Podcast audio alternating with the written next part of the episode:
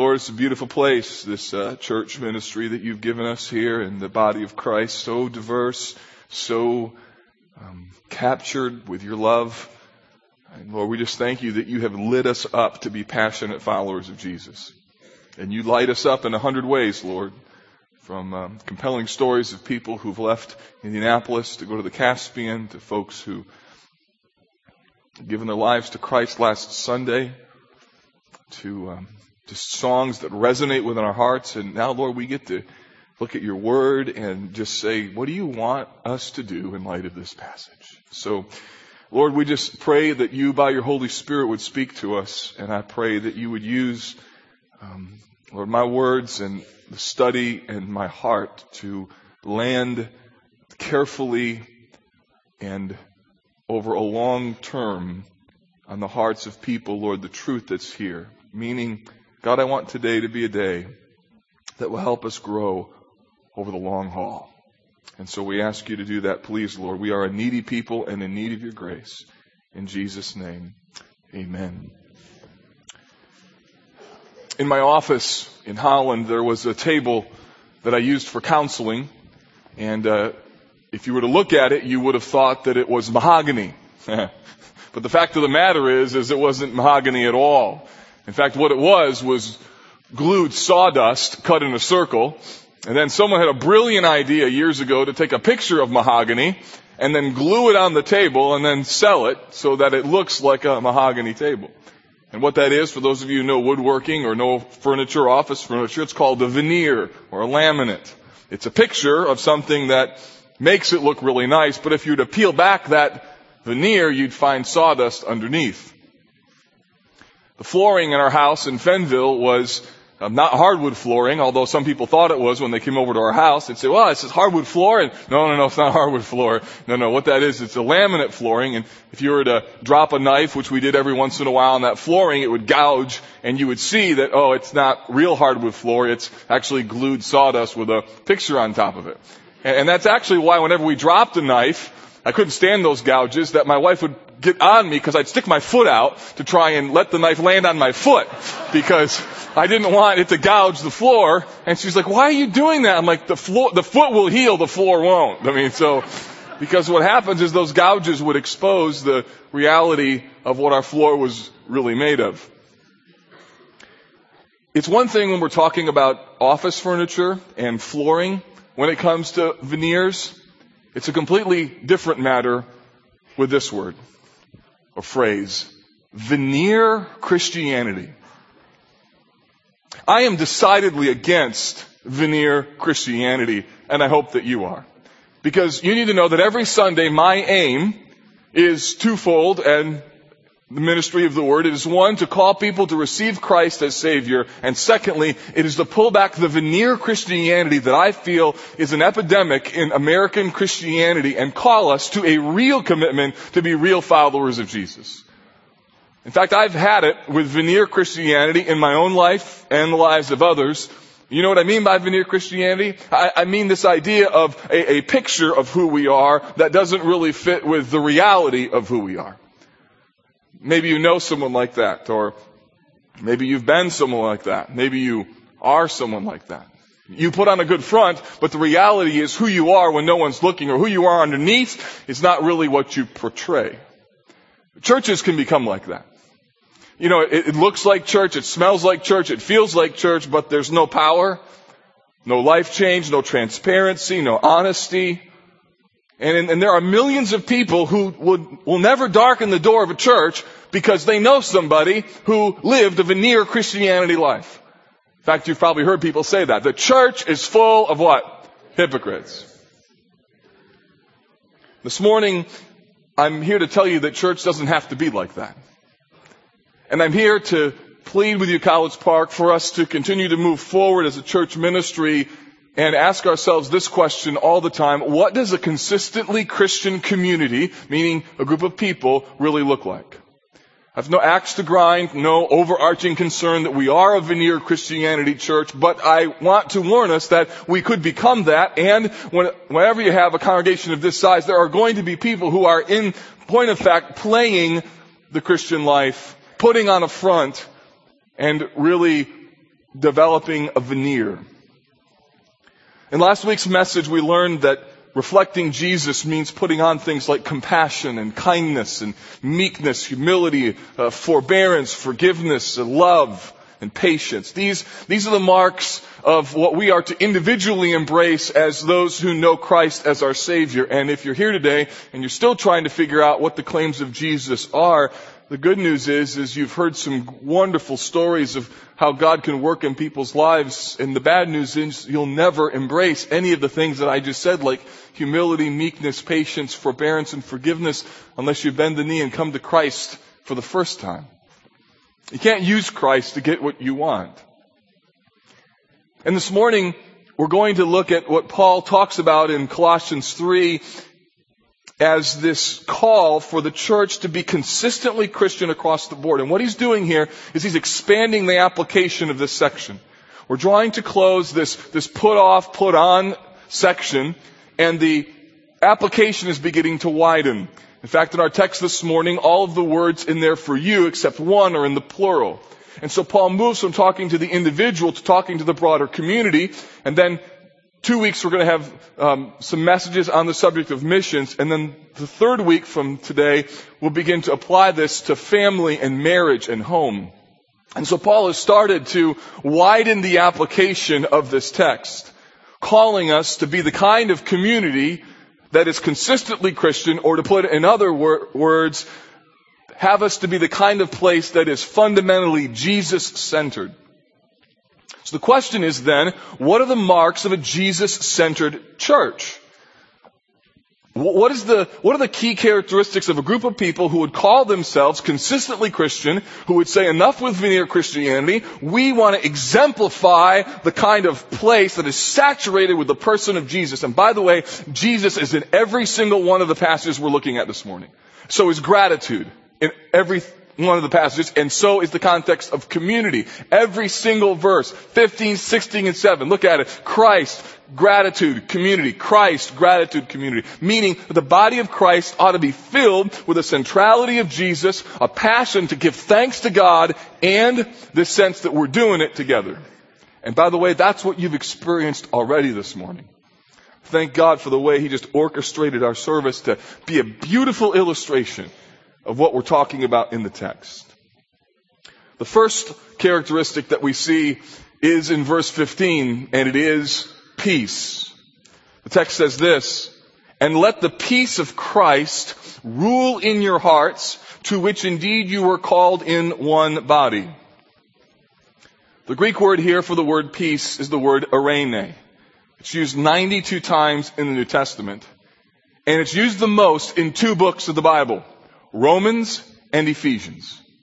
Now think of that with me for a moment. Those of you who know your Bibles well, Romans and Ephesians. Romans and Ephesians, why would the word peace be used so often there? Well, here's why. Because Romans and Ephesians are two of the most doctrinal books in all of the New Testament. And the word peace is essentially linked to the way in which God justifies mankind through the work of Christ and brings us into harmony with himself. And so it makes sense that in two of the most doctrinal books of the entire Bible, we would see the word peace used over and over. Because the word peace essentially means to join. It means harmonious relationships. It's used of nations, the way in which they've been brought together. It's used of family members. It's used of friends. And it's also used of the way in which a man or woman, when they receive Christ, is brought into a right relationship with God. So it denotes peace and rest and harmony. It's what we celebrate when a person comes up out of the water, that it's not only a beautiful picture, but it's a reminder that now, because of the work of Christ, we celebrate that a person has been brought back to the Father, been brought back to the Son, brought back to the Spirit. It is that now he is whole again. And baptism rather symbolizes that event, that inward reality. The word peace in the Old Testament, in the Septuagint, is used for the Hebrew word shalom. Those of you who have Hebrew or Jewish friends will know that a greeting in, in In Jewish culture is shalom, peace. It's all over the Old Testament. It refers to the blessing of God upon His people. When God blesses His people, there is peace. It refers even to the, the, the, hallmark characteristic of the kingdom. When Jesus rules will be peace. And in fact, Jesus Himself in Isaiah chapter 9 is described as the Prince of what? Peace. So it's safe to say that shalom or peace is the ultimate objective plan of redemption. The cross exists so that peace between God and mankind can be made. So I want you to understand that when I'm talking about peace, that there is something deeply spiritual and God-centered about peace and experiencing peace. This week I was walking around the prayer path and, you know, that day when it went from kind of warm weather to kind of cool weather and the leaves were blowing, birds were chirping and it was just a beautiful day and I'm walking around just enjoying the, the beauty of the outdoors. It's quiet and a butterfly is fluttering across my path. I mean, you could have heard like music in the background, right? As I walk, I just stopped and I just thanked God for the, the peace there was something about that environment that drew my heart upward. Peace has this tendency to bring us into God's presence and to cause gratitude in our hearts. Uh, stressful moments don't create that, do they?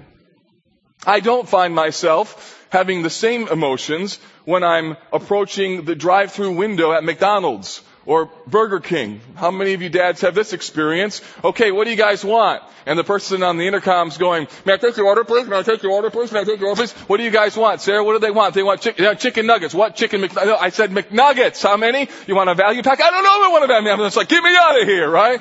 As I'm, as I'm driving out of the drive-through, I don't have thoughts of, oh God, thank you for that moment. I'm like, God, thank you. It's over. That's what I'm thinking, right? So stress and, and noise and, and traffic and just crowds and all that stuff, it, it creates tension and this peace is this thing that it's like your soul is content in the presence of God. Peace, by definition, brings us into the presence of God, and there is this sense that Paul gives us here that, that peace is wholeness and safety and completeness.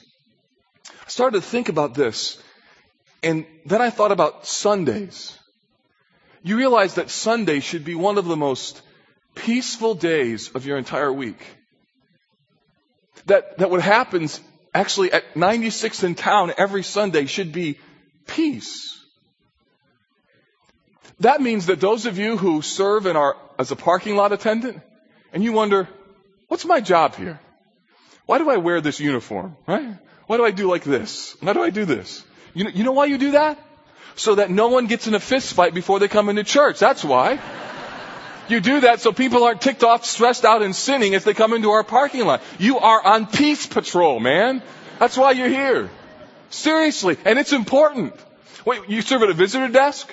You know what it's like to come into a packed foyer with four kids, having no idea where to go, in a facility that at times doesn't make a lot of sense as to where things are? And you walk in and you're just like, where do I go? What do I do? You know what your role is at the visitor center? Your role is to bring peace in the midst of chaos. It is to help guide people from one point to another to another. Last Sunday we had 2,700 people here. And I just want you to realize that when you're a first time visitor and you come into that foyer area, you come into this building, it is stressful, it is difficult, and you know what your role is? Your role is to say, hey, can I help you? I'm here to help bring peace. In fact, we have found in our home that Sundays are important enough for us that we start planning for them on Saturday evening. In fact, this morning when I got up, all the kids' clothes were lined up. Their shoes, their socks, their pants, their belts, their shirts. I mean, it looked like the rapture happened right in the hallway. In fact, I've often thought if we lined them up right, the kids could just dive down the hallways and get dressed. You know why? Because we have found that sin resides in, un, in our inability to find socks and belts. And I am determined, I'm not, you know, the devil, when he fell out of heaven, it says fell in the choir loft, wrong. He fell into the sock drawer. That's where he fell. And so we've decided, look, we're going to try and make Sundays as peaceful as we possibly can and not let socks distract us from the glory of God. That's great strategy. You see, Sundays are supposed to be about coming into the Lord's presence and just an ability to go, oh. and yet for some of us, Sundays are the most one of the most stressful days of the week. Some of you dads are more concerned about getting here on time than you are about all the sin that caused you to get here on time. Oops.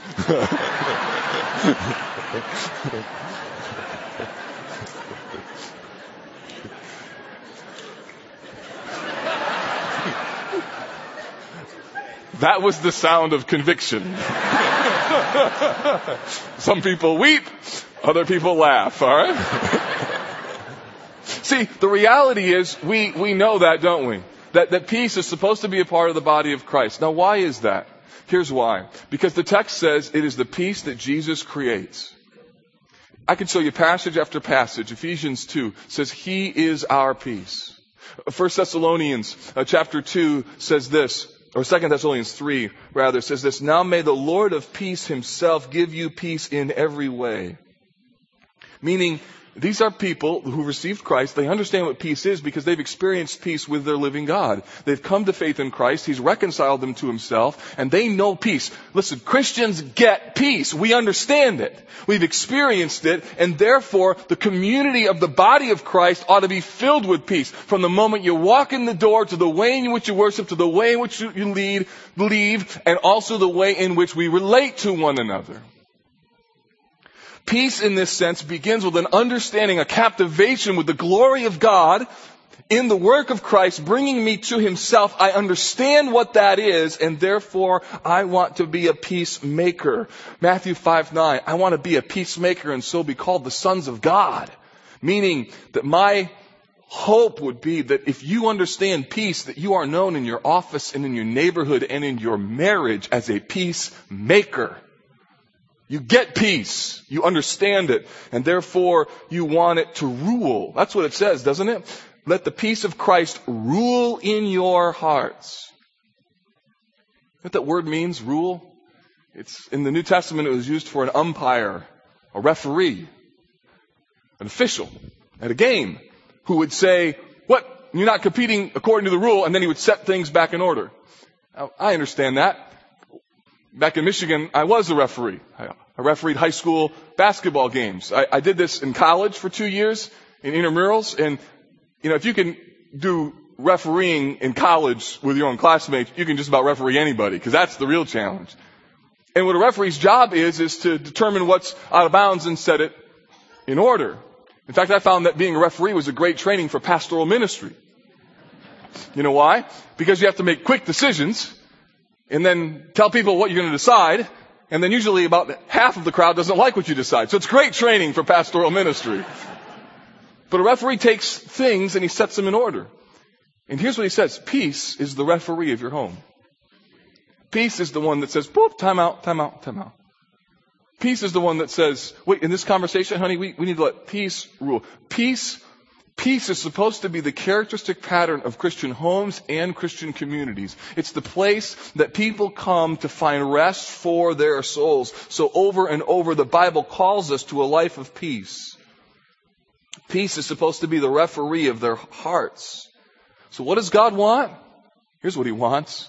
He wants husbands and wives who know how to resolve conflict. He wants children who love their parents and their siblings. He wants relationships restored between parents and children. He wants friends who have been unreconciled to be brought back together again. He wants the person in this church who you can't stand and don't even want to talk to for you to actually send them a card or call them on the phone. He wants people, instead of saying, well, how come I have to ask for forgiveness this time? I always go first. He wants you to choose to die to yourself and say, peace, peace rules my heart. He wants ministry leaders who get along and church ministries to consider others as more important than ourselves. So you see why this is so important. It is this concept of peace that Paul calls the church to this, this peace that is the, the ruling, governing referee of our hearts. So I want to call you this morning to do some hard things. To pick up the phone. To set up a time to talk. To acknowledge to your spouse, look, we need to talk about this. We've just put it under the surface. to get over the fact that yes, you need to go to them to die to yourself and pursue peace because after all, this is exactly what Jesus did for you. And therefore, Jesus wants his community of Jesus-centered people to be filled with peace. To have this literal location to be a place that people come in and go, The second word is the word gratitude in verse 15. He says, and be thankful. So not only is this mark of peace, it is the mark of gratitude and thanksgiving. And by the way, the way in which this is phrased here, it means that we are to continually be filled with gratitude. It means that gratitude is to be the normal frame of mind for a believer. It means that once you've received Christ, once you've accepted Him and you've given your heart and life to Him, that you understand that, that fundamentally gratitude is normal. In fact, the word gratitude or be thankful here is the Greek word eucharisto. It's two words, good and grace, meaning that you understand how good grace is. And because you understand how good it is, and you understand how much you have been forgiven, and how gracious God has been, that your life is continually filled with a relentless passion to say, thank you. Over and over and over, you say, thank you. And the older you get, the more you say it, not less. Now, a lack of gratitude is a sign of rebellion in the Bible. Romans 1 verse 21 tells us that a lack of gratitude is the expression of a self-centered, godless heart. 2 Timothy 3 2 tells us that a characteristic pattern of the last days will be people will be lovers of themselves, lovers of money, proud, arrogant, and ungrateful. And the reason why no gratitude is rebellion is that people who are not thankful think that they deserve certain things and that's why they don't say thank you. And if anyone, those who have experienced God's Eucharisto, His good grace, ought to say thank you all the time. I don't understand people who, when I'm, let me back up. When I'm in a parking lot and I come up to a parking spot and you and I are head to head and there's one spot and I give you the spot, you better wave. Okay? I don't understand people who, especially Christmas time, I come up to the spot, here you go, you go ahead, who don't wave. In fact, that happens every once in a while, and that really ticks me off. Because I think, well, well, you deserve the spot. What, you just, what, oh, you, I owed it to you to give Is that what it is? So when, I, so I'm giving it, and maybe I'm not fully giving it like I should, but when I give that to someone, I'm expecting a wave, a, an acknowledgement, right? Because they don't, they don't deserve that spot. I do, right? And I gave it to them. So what Paul is saying here is that if, if gratitude doesn't flow from your heart, you act as though you deserve stuff. And hear me, an expression of a self-centered heart is a lack of gratitude. And the people of God get gratitude because they understand the beauty of what God has done for them through the person and work of Jesus. And that is why, friends, expressing gratitude in the context of the body of believers is really important. Your involvement in this worship event is really important for your soul. Why? Because you, you can worship by yourself, you can express gratitude to yourself, but when we do it together, we magnify and help each other in our gratitude as a whole. It means that worshiping together creates a ballast of thanksgiving that helps all of us worship in ways that we would not be able to worship before. And that is why it's really important to worship together. And let me add this. That is also why it's important to worship together as a family. Here's why. Because gratitude is not something that you can just teach. Gratitude is caught. Gratitude is something that you see, you savor, and you are motivated to participate in. And I want to tell you, if you want to teach your kids how to worship, if you want to teach them how to be grateful in their hearts to God, you have to model it in front of them. As a kid, my parents demonstrated this over and over and over. I watched, I got a value set from my parents about how to take notes in church because my dad had one of those study Bibles, you know, that you open it up and it had like four pages of notes and, you know, I thought maybe one time he'd just flip it down, had a little stand, you know, he, he's got this big old thing he could write out and had this, this and I learned that as a kid you could, study the Bible. And I learned that, that it was important because I watched my dad do it. And listen, some of you who don't, whatever reason, don't worship as a family, what your kids are missing is the opportunity for them to see what they, what you just saw here, and to have them see your eyes filled with tears, your hands raised, your heart going gangbusters after your God. That's important, or our kids are not going to learn how to worship because they won't learn from a mom or a dad how to do it. So could I call you just to maybe think maybe a little differently about what this service or the 11 o'clock service or the 8 o'clock service could or should look like? I, I want my kids and I want your kids to know how to worship. And our staff and our children's workers aren't the best people to teach them how to do that. You are. And gratitude is that critical. Because a Jesus-centered church will be filled with moms and dads and kids who understand the beauty of what it is to be in God's presence and to say, oh, how we love Jesus. Third is the issue of the word. Look at verse 16. It says, and let the word of Christ dwell in you richly, teaching and admonishing one another in all wisdom.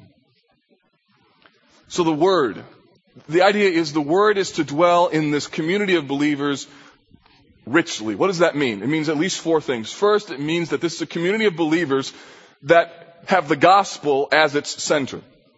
Meaning they never get over the beauty of the cross. They, they understand the beauty of what it means of the death, burial, and resurrection of Jesus to be celebrated. And the gospel, this simple message that Jesus saves sinners, is still the central reality of their church. So a Jesus-centered church has the gospel in the center. The second thing is, it says to let the word of Christ dwell in you richly. To dwell in you richly means saturation, means that the whole of the church ministry is saturated by a beauty and a love for the Word of God. It means that this is a group of people who come together and they hear the Word explained and they submit to its authority and then they live it out. Some of you probably heard this little phrase. The Bible said it. I believe it. What? That settles it. You gotta say it with a little bit of more of an edge, you know. The Bible said it. I believe it. That settles it, right? I want to add one more to that. The Bible said it. I believe it. That settles it. Here it is. Let's do it. Because being saturated with the Word doesn't mean that you just understand it or that you just know about it, but it means that you then live it out. Please don't make the mistake of thinking that because you know a truth, you've lived the truth. Because you see, spiritual information without application leads to self-deception. And one of the ways that veneer Christianity takes hold on a body is people who know a lot of truth and their knowledge is ahead of where they really live. They teach and talk and live miles ahead of where they really live. So they, they teach and think and talk ahead of where they really live. Third, there is mutual edification. Notice that it says teaching and admonishing one another. Meaning that there's a culture that's so word saturated that this body of believers realizes that it's not just the paid staff or the elders' responsibility to teach and admonish, but it's all of our jobs to do that. Meaning, teaching is I take a truth and, and I, I tell you about it. Admonishing is I warn you about what would happen if you don't apply it. So, can we just be sure you understand this, that your staff are not the professional confronters.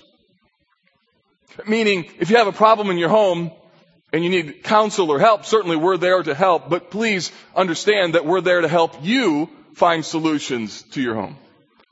Please don't think of, well, we gotta, uh, someone, someone needs to talk to someone about that. Who can we do that? Oh, I know. We pay the staff to take care of that stuff, right?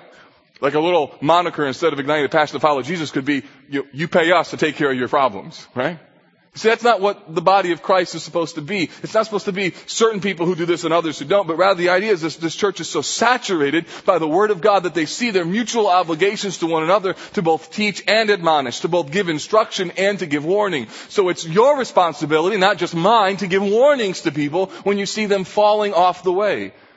That discipline or the idea of going after someone in order to restore them back to the body of Christ is not just a broad brush sort of idea that the church as a whole is supposed to do. It means that you individually have a responsibility. You can't hide your eyes and say, I hope someone's taking care of that. No, that means that if you see it, it's your responsibility because teaching and admonishing one another means to richly love the word of Christ such that we want to see it saturate our entire lives and it has power over the entire ministry. The fourth is this idea of vibrant worship through music. Notice that he says singing psalms, hymns, and spiritual songs and thankfulness in your heart to God. Now this worship through music is directly tied to the teaching and admonishing, so there's something that happens in worship that's related to teaching and admonishing. And we saw that and experienced that already this morning. So I want you to understand that our musical portion of our worship service is not like the warm-up band to the real show, right? It's not like the prelude to the, the real substance. And sometimes I, I hear people who get this mentality that, that, that preaching is the real stuff and music is just the, the ramp up. It's all declaration of the word. It's just in a different form. So please don't talk about worship as if worship only happens through music or now we're going to prepare for worship by reading the word. No, we read the word in worship. We preach in worship. We sing in worship. It's all worship and we preach in various forms. It's just different methods. And what Paul says is, is that by psalms, which is probably songs drawn from scripture or hymns, expressing deep doctrinal truths or spiritual songs, songs that flow from the heart. There is to be this dynamic edification of the body, a teaching ministry that happens through vibrant dynamic worship. So it's preaching of a musical sort. I am not the only person who's preached today. There have been other preaching mechanisms. Mine happens to be a verbal form. And what Paul has in mind here are Jesus centered churches who love the Word and it dwells in them richly. So we love the Word. There is something very unique to College Park Church. Uh, Jim Greer told me about it. In fact, when I did my research on all of you, not all of you individually, but when I researched the entire church as a whole, I, I asked some people what they thought about College Park Church, and, and Jim Greer said this, Mark, it's my favorite place in the country to preach. I was like, why? I didn't understand all that. He said, you'll see. There is what I call the College Park mmm. You need to listen for it. It's, it's the savoring after a, a great bite of a meal where you go like, mmm, this is good. And every once in a while, at the end of a particular thought, if you listen, you'll hear this body expressing its desire to dwell richly in the Word as it expresses its agreement and yearning for the Word with a mmm.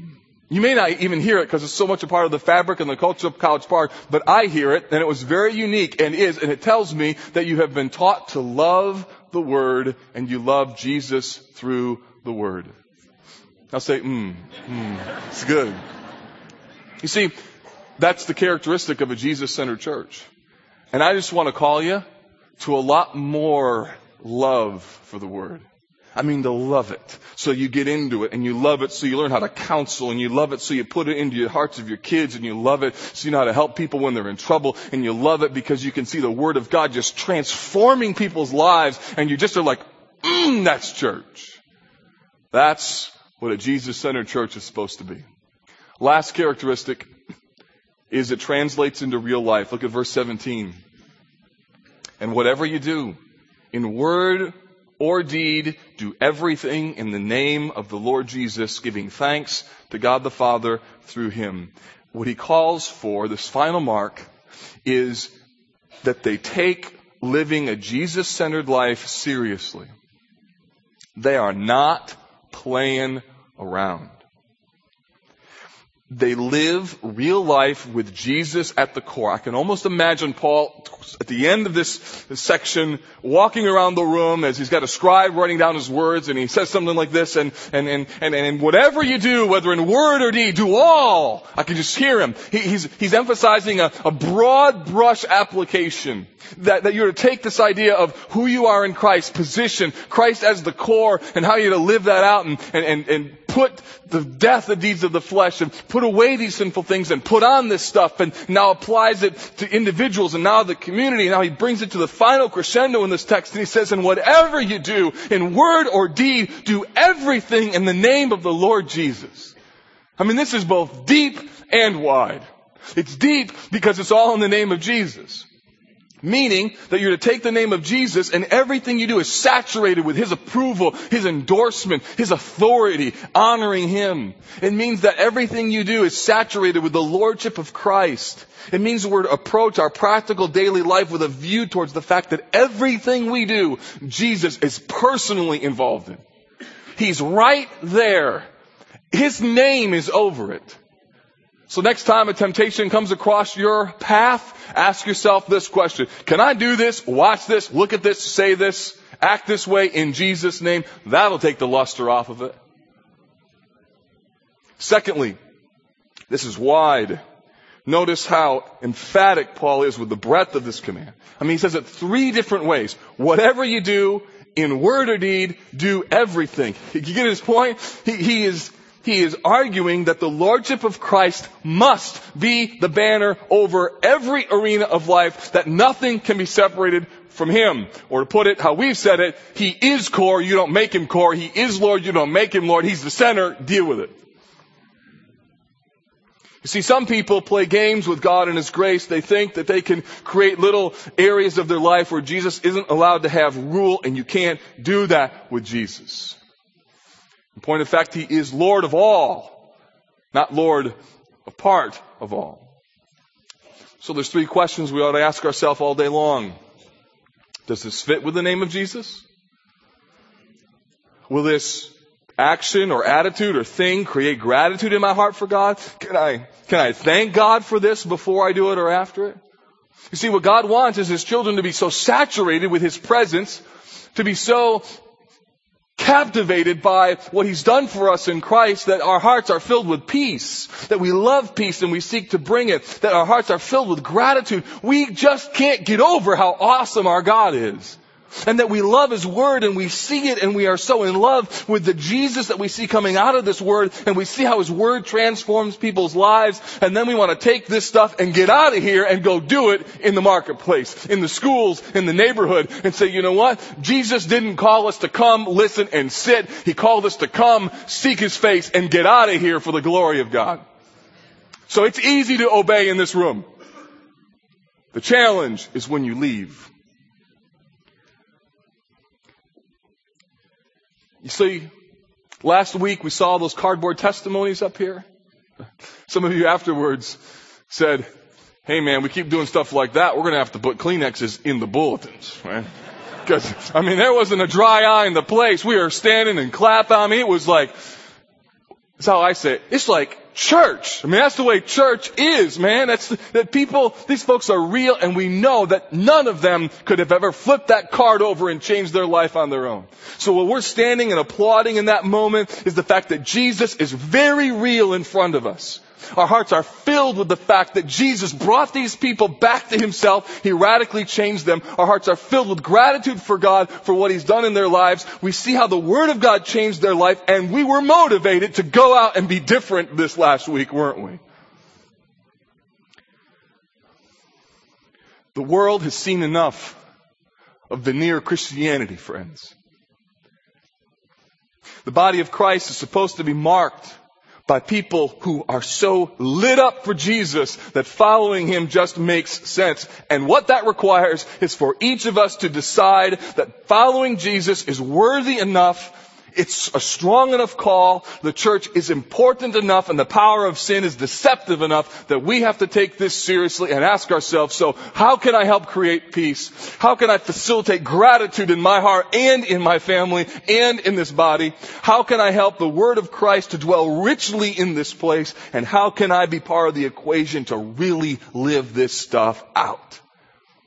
At the end of the day, it is not just a body task, it is an individual task.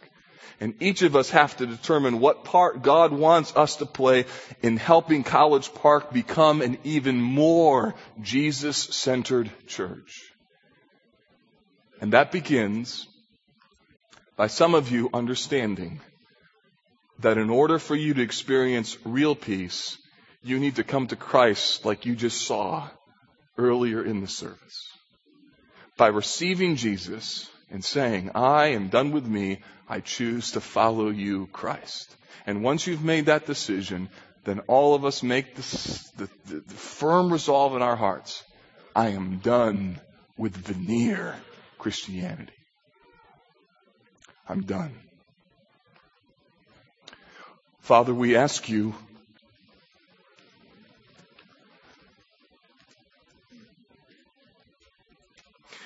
to rid us from this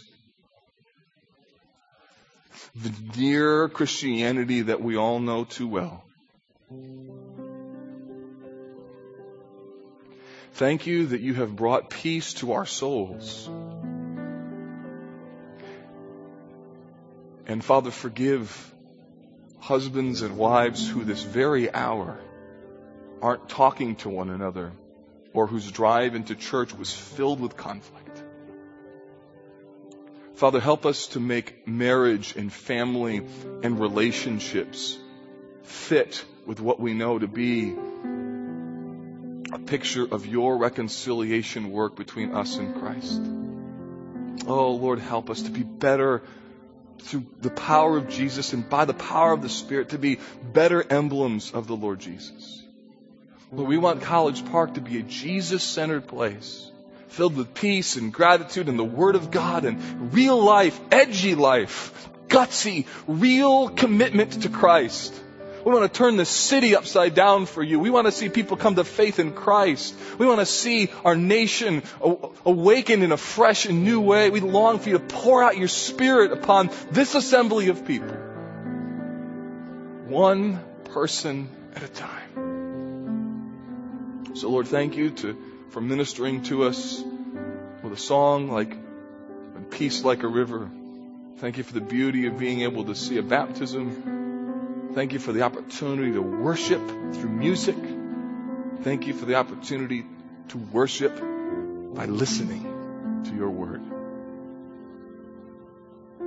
And friends, as you should have your heads bowed and your eyes closed, at the end of our service, there will be some people up here at the front Maybe there's a prayer burden that you need to talk with them about or have prayed over. Maybe you're here today and, and you're just carrying a thousand pound weight on your shoulders. And that song, When Peace Like a River, that was for you. And there are people yet who would love to be able just to pray with you. And maybe you're here today and you don't know Christ. Oh man, today could be the day when you're brought back to your Creator God. Today could be the day that God sovereignly designed for you to hear this message to wake you up to the reality that you are messing up your life. So don't leave today without that issue resolved. These folks here at the front are here just to minister grace to you in whatever way that God by His Spirit is calling you to decide, to act, and to move. So Lord Jesus, thank you that you are our peace, that you yourself are our peace. Thank you for the beauty of what it's meant to be together in this body of Christ. We love you and are so grateful, so grateful for your grace.